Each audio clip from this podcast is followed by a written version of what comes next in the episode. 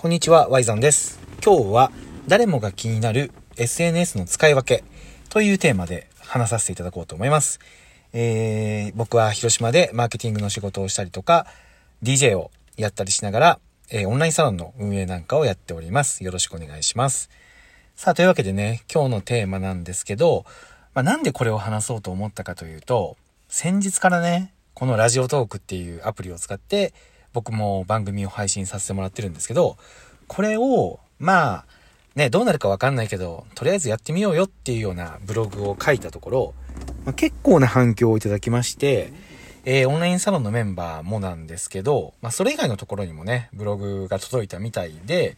結構たくさんの人が音声配信を、ここ数日でね、始めてくれてるんですよ。で、話してる内容、結構ね、人によってまちまちなんですけど、まあ、やっぱりね、思ったのは、音声配信って、めちゃめちゃその人のカラーが出るなって思ったんですよ。正直、例えばキュートが好きだとかね、まあアイドルグループのキュートが好きだとか、まあ中にはアメリカの州を全部言える暗記が得意ですっていうような配信をしたりとか、まあ子供の教育のことについてとか、えー、モノマネについてとかね、配信してる人がいたりとかしたんですけど、まあいろいろ聞いてみると、正直結構面白いんですよね。なんかまるで、その人が横にいるみたいな。で、横にいて、一人語りなんで、結構その人の、なんか突っ走った内面の部分が出てるなと思って聞いてて、これこのラジオトークっていうアプリは、そのコミュニケーションをね、深めるために、めちゃめちゃ面白いツールなんじゃないかなっていうのを聞きながら思ったんですよね。でですよ。僕は、まあ、そこでじゃあなんで、このね、じゃあ好きなことを発信しようみたいなテーマにすればいいところを、SNS の使い分けっていうテーマにしたかっていうと、僕は、このラジオトークで、あんまり自分の個人のね、好きな人あ、好きな人ね、好きなこと？あのーまあ、トークテーマが、えっ、と、ワイズの偽物トークっていうことで、まあ、もろに好きな、黒い夢のね、影響を受けているっていうことは、あの、第1回目で話はしたんですけど、基本的には僕はこのラジオトークで、お役立ち情報っていうのを話していこうと思ってるんですよ。で、これは、まあ、もしかしたら関係性がね、深い人からしたら、正直あんまり面白くないかもしれないです。なぜなら、まあ、結構僕が過去に喋ってきたりとか、あの、セミナーとかでね、とかブログとかツイッターに書いてきたことを改めてこうやって声で撮ってるので、まあ聞く人が聞いたら、あ、それなんか聞いたな、前。みたいなことが結構多いと思うんですよ。だけど、僕は、あのーあえてね、このラジオトークでは、どういう情報を話せば、SNS で困ってる人のヒントになるかなとか、どういう情報を話せば、生活で、なんかこういう考え方したらもっと人生が楽しくなるのになって思ってる人に届く内容を話したいなと思ってるんですよ。で、これがなぜかというと、これが結局あの SNS の使い分けっていうところにつながっていくんですけど、まあ SNS の使い分けというか、まあ発信の使い分けですね。まあどういうことかというと、結構この SNS どう使い分けたらいいですかっていう質問って、セミナーとかでね、まあもらったりするんですけど、結構まあみんな一概に言うことが、SNS の特徴ありきで決めようとするんですよね。例えば、あのーまあ、ツイッターは短文なんで自由につぶやいて、Facebook はこう関係性がある人にね、伝わるから、自分のパーソナルな部分を出して、Instagram は写真中心のアプリだから写真、みたいな感じで言う人がまあ多いんですけど、まあそれはもちろん一理ありながら、やっぱり大事なのは、自分がどの側面を自分の発信を待ってくれてる人に伝えるかっていうところ、これが抜けると、僕はね、ちょっとあのーなんだろうな、続かないというか、あんまりやってる意味を感じなくなるんじゃないかなっていうふうに思うんですよ。SNS はやっぱこう使うものであって、SNS に使われたら、これはもうダメなんですよね。なので、僕は、例えばね、今まで SNS の使い分けとして、まあ、ブログっていうところに今こういう風に喋ってる自分の考え方とか、自分のその思考とかね、えー、SNS の活用のヒットとか、みたいなのを書いていたんですけど、まあ最近ね、ちょっとブログっていうものに対して、何て言うのかな、あのー、ちょっとこう捉え方が変わってきたというか、あのー、できるだけ残るものをなんか書きたいなって最近思うんですよ。で、残るものっていうと、なんかそれこそノウハウ系っていう風に取られがちなんですけど、なんかどちらかというと、なんか僕らしさが出てる、なんか作品みたいなもんですね。なんか、最近ちょっと書き方が雑になってるというか、なんか自分の思ったことを書き殴ってるみたいな、ね、感じの記事を見た人もいるかもしれないんですけど、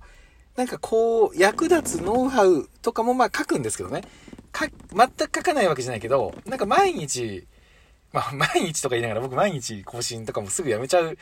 ね、あの根性なしなんですけど、なんて言ったらいいのかな。まあブログっていうのを、なんかノウハウだけの場にしたくないなっていうのを最近強く思ってるんですよ。で、ご存知 Twitter は結構自由につぶやいてます。そして、えー、YouTube では、あの、ももクロですよね。僕の好きな音楽のこととかを中心に投稿してるので、まあ、ある意味自分の好きなこととかが一番現れてるのって、まあ、YouTube なんですよね。まあ、あとは、Twitter とかには、あの、自分の好きなこととか日常のこととかを自由に書いたり、えー、してるので、まあ、結構僕の人柄って、ツイ Twitter と YouTube とブログ見てれば、結構伝わるのかなと、個人的には思ってるんですよ。で、そこで、ラジオですよね。で、このラジオを、まあ僕も、例えばなんか、くだらない話とか、あの、好きなことの話とか聞いてて、まあ正直面白いんで、こういうのもありかなってちょっとまあ考えはしたんですけど、まあでも、なんでこのラジオをやろうかと思った、そもそもが、まあブログで書くよりも、これあれですよ、あの、聞き、聞くのが便利とか、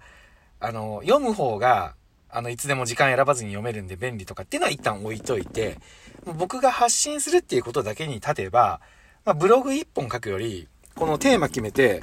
ラジオをフリーで一本撮る方が、まあ、めちゃめちゃ簡単だし、結構ニュアンスの部分もね、話せるので、誤解なく真意が伝えやすいのかなっていうのを思ったんですよ。なので、このラジオでは、僕があのー、考えてることを中心に、まあ、社会ではこういう偽物、あ、えっと、ごめんなさい。社会ではこういう本物っていう考え方があるけど、僕はそうだったら偽物でいいよっていう切り口で、ね、あの、コンテンツを作っていこうと思って始めたので、まあ、一旦それを試してみようと思うんですよね。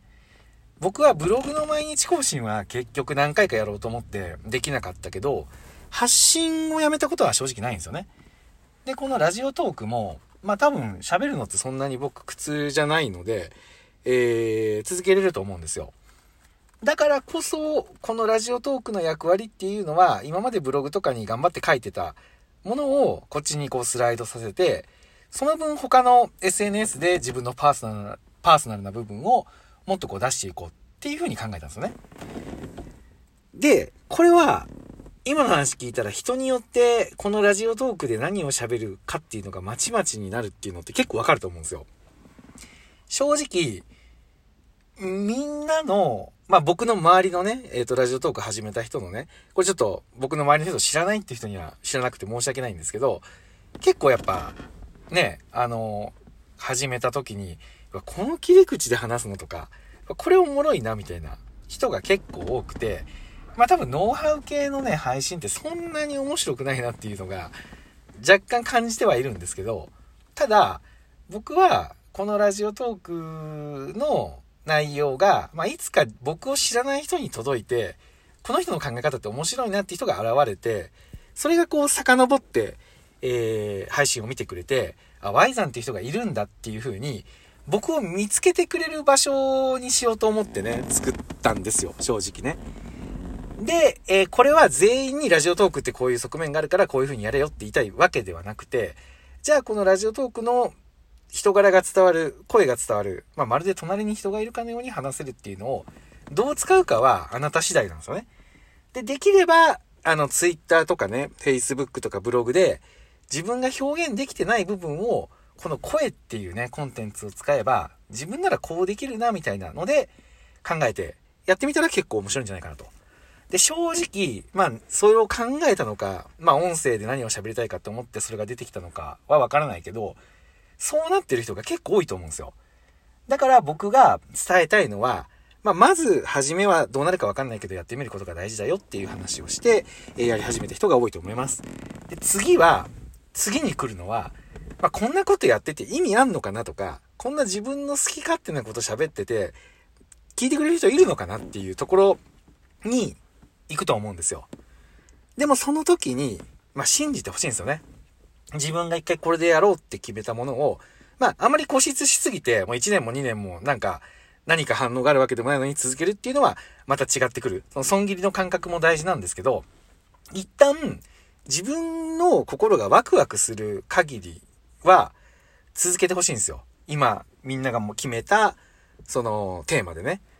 もちろん変えてもいいし、やめてもいいんですけど、一旦僕は、あのー、みんなが結構際立ったね、えー、配信をしてるのを見て、このやっぱラジオっていうのは本当にパーソナルな部分が出て、面白いなっていうふうにやっぱ感じてます。で、そこでノウハウ系をね、選んでしまった僕は、果たして間違ってるのか、合ってるのか、まあそれはわからないけど、僕は今ラジオでこれが話したいから、これは続けてみようと。反応が欲しくてやっているわけではないっていうところ、その僕はこれが伝えたいからやりたいというところを、まあみんなも信じてもらえたら嬉しいなというふうに思って今日は話させていただきました。はい。というわけで、えー、僕のラジオがね、少しでも新規の人に見つかってくれるように、Y さんの考え方知ってる人が増えたら楽しいなって思う人は、いいねボタンと、ねぎらいのネギボタンを押してくれたら、結構嬉しいです。はい。では、今日もこの辺で終わりにしたいと思います。ありがとうございました。